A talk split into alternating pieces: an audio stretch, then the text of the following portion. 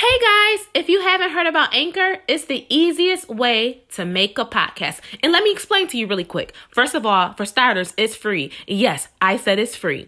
There's creation tools that allow you to record and edit your podcast right from your phone or computer. And I know most of you guys have a phone or computer, so it's so easy. Anchor will also distribute your podcast for you. It's everything you need to make a podcast in one place. So make sure you download the free Anchor app or go to anchor.fm to get started.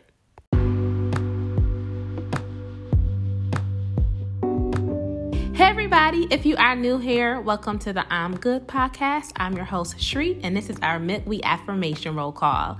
Today I will be speaking some affirmations, so feel free to repeat after me or write these down. Now let's get started. I am grateful for good health. I am grateful for good health.